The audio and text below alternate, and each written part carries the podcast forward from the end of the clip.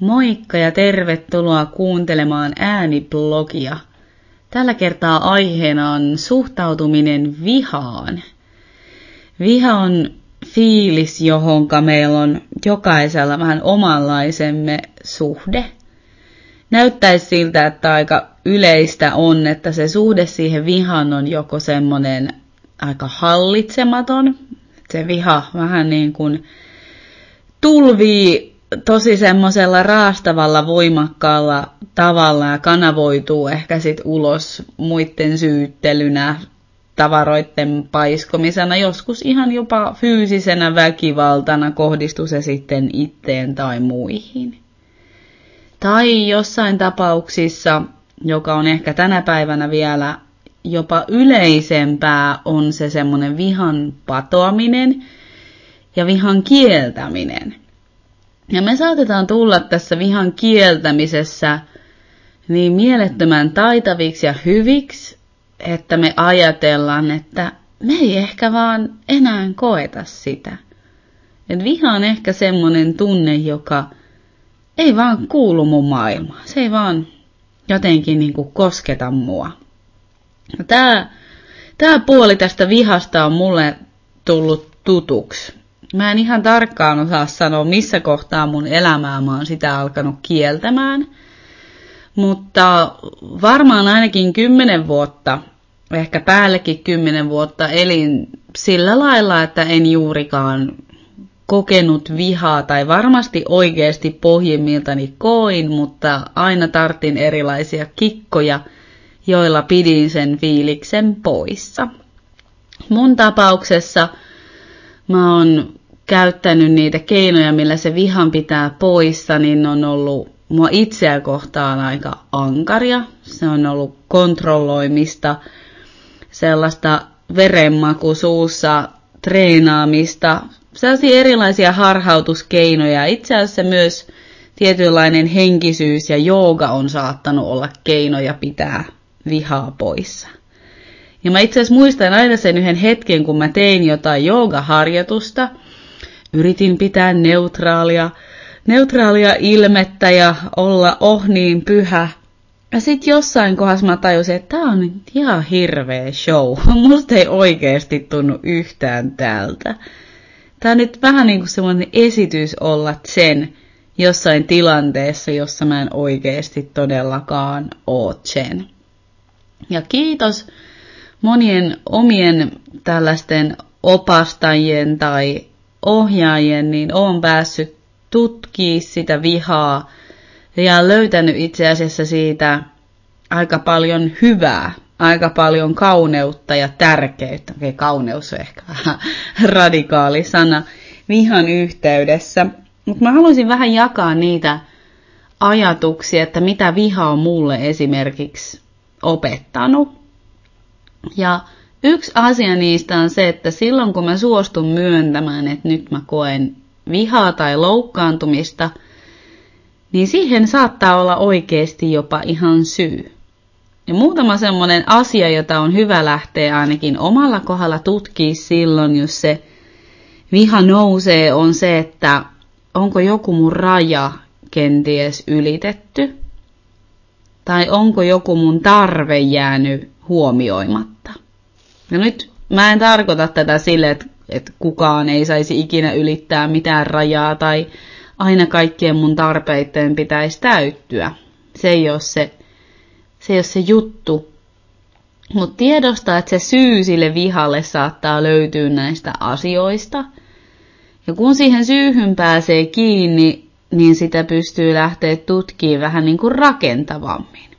Vaikka nämä rajat on yksi hyvä esimerkki, Mä oon monesti sortunut ihmissuhteissa sellaiseen niin sanottuun rajattomuuteen, että mä oon niin kauheasti yrittänyt olla jotenkin hyväksyvä, lempeä ja kaiken ymmärtävä kumppani, että mä en ole vetänyt tiettyjä rajoja. Ja pikkuhiljaa kun se viha sieltä sitten pääsee näkyville, mä usein käännän sen ensin itteen ja jotenkin niin kuin joudun pysähtyä sen asian kanssa. Ehkä tässä nyt ei ole kyse siitä, että mun pitää vaan kurittaa itteeni enempi, vaan ehkä tämä voisi olla asia, josta olisi oikeasti hyvä keskustella. Niin siinä pääsee näkemään sen oman osuuden. Että miksi mä itse, vaikka en uskalla sitä rajaa vetää, miksi mä itse sallin jatkuvasti sen, että vaikka mun rajat ylitetään. Mikä, mikä osa mussa pelkää niin paljon vaikka itteni ilmaisua? Vai pelkäänkö mä, että jos mä ilmaisen jonkun mun rajan, että sit se toinen hylkää mut? Ja tietysti aina järjellähän me pystytään näitä vähän niin kuin pähkäilee, että no mut hei, että jos se toinen hylkää sut sen vuoksi, että sä oot mitä sä oot, niin come on, eikä se nyt sit, elämä jatkuu ja näinhän se elämä jatkuu. Mutta me ollaan kuitenkin ennen kaikkea tuntevia olentoja. Meidän emootiot nousee usein hyvin syvältä alitajunnasta ja niistä sellaisista lapsuuden haavakokemuksista. Eli semmoinen järkeily ei usein ole ehkä se kaikista semmoinen niin hedelmällisin ratkaisu. Annanko mä jonkun mun rajan ylittyä ja miksi mua mahdollisesti pelottaa sen rajan vetäminen? Voisiko se olla, että tämä viha tai ärsytys voisikin kertoa siitä, että nyt jotain asiaa on tarpeen selkeyttää. Ja mistä tämä tilanne on ehkä mulle tuttu aiemmin elämässä? Ja minkälainen tarina siihen on silloin liittynyt? Mä veikkaan, että aika harva meistä oppii lapsuuden kodissa vihaan sellaista tervettä suhtautumista. Usein viha leimataan vähän niin kuin semmoiseksi pahaksi ja kielletyksi tunteeksi. Ja toisaalta hyvin ymmärrettävistä syistä viha voi tuntua aika pelottavalta kaikessa voimassaan. Jos me ollaan opittu se käsitys, että viha on paha, jos me ollaan vihasia, meitä torutaan, jos me ollaan vihasia, meidät hylätään, niin se voi vaatia aika paljon rohkeutta uskaltaa haastaa niitä käsityksiä siitä ja oikeasti olla vihanen. Sitten jos me on siihen päälle vielä opeteltu paljon erilaisia henkisiä uskomuksia ja ajatellaan, että myötätunto on tie kaikkeen ja love is all ja kaikkia ihania rimsuja, niin voi olla, että se kynnys suostua kohtaan vihaa itsessään on aika suuri. Ja omalla kohdalla jälleen painotan taas sitä, että en olisi siihen itse pystynyt. En ainakaan usko, vaan on tarvinnut turvallisia peilejä, jotka nimenomaan on, on niin kuin sallinut mulle sitä vihaa, sallinut mun tutkia sitä ja sallinut jopa vähän ehkä painostanut, että nyt Evi, nyt sun on aika niin kuin olla vihanen. Että anna palaa. Ja edelleenkään se tunne ei ole mikään helppo, mutta jossain kohtaa siihen se suhtautuminen on alkanut muuttua niin, että se ei olekaan äkkiä lakastava pois, vaan että usein silloin mulle kuitenkin jotain näytettävää, jotain kerrottavaa. No tietysti se, että jos siihen vihaan tutustuminen tuntuu pelottavalta, niin sitä voi just pohtia, että miksi näin on, missä ne juuret on. Mutta ehkä sellaisia yleisimpiä pelkoja liittyen vihan ilmaisuun on se, että pelko, että mä en hallitse itteeni, pelko, että jos mä oon vihanen, että mut hylätään tai torjutaan, tai että mä menetän jotenkin kasvoni.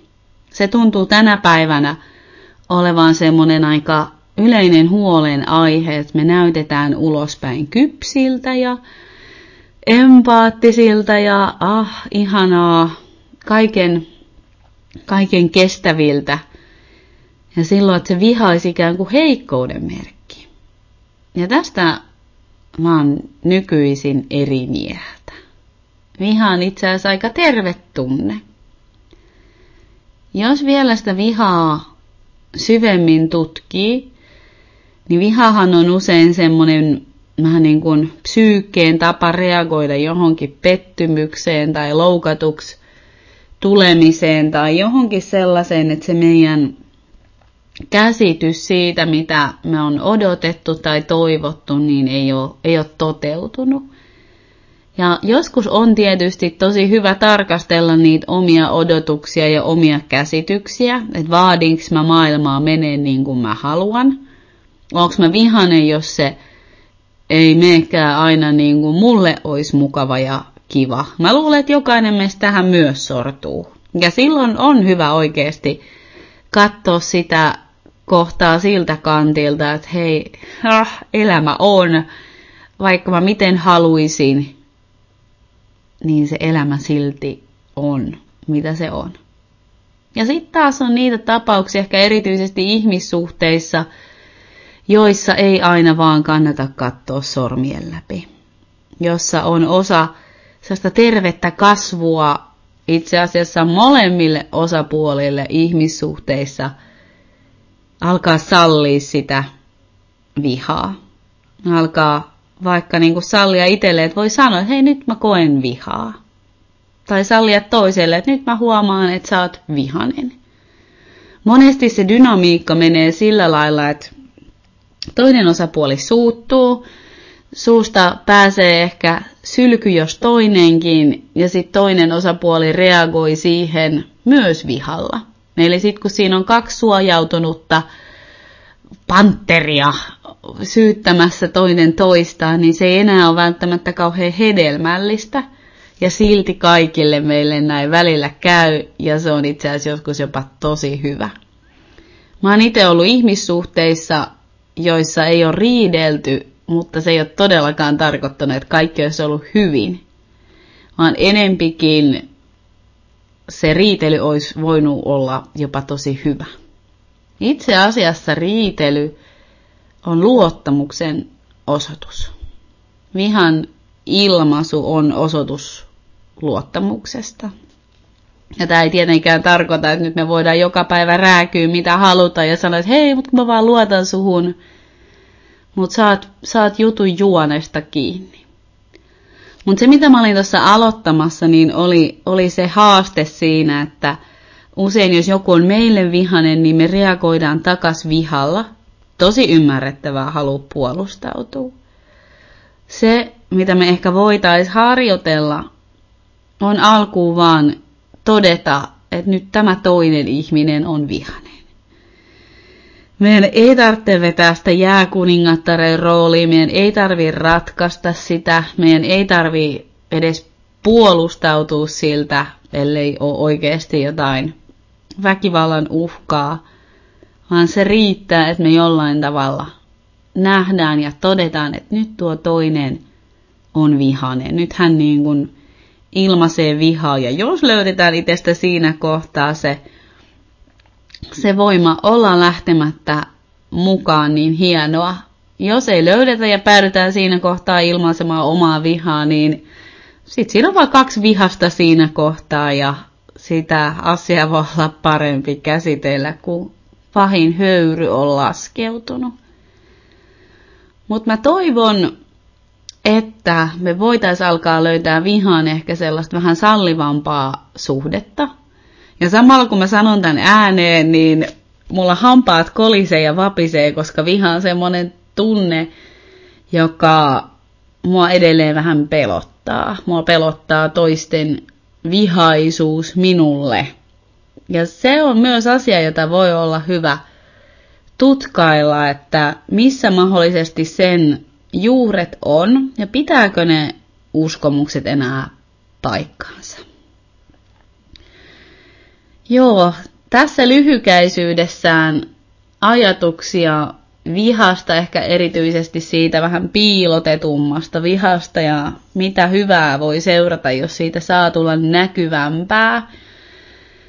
Toivon, toivon sulle, että tämä teema tai tämä äänite ehkä antoi jotain ajattelun aihetta ja kiitos, jos myös kommentoit, jos jotain tulee mieleen. Kiitti, moi!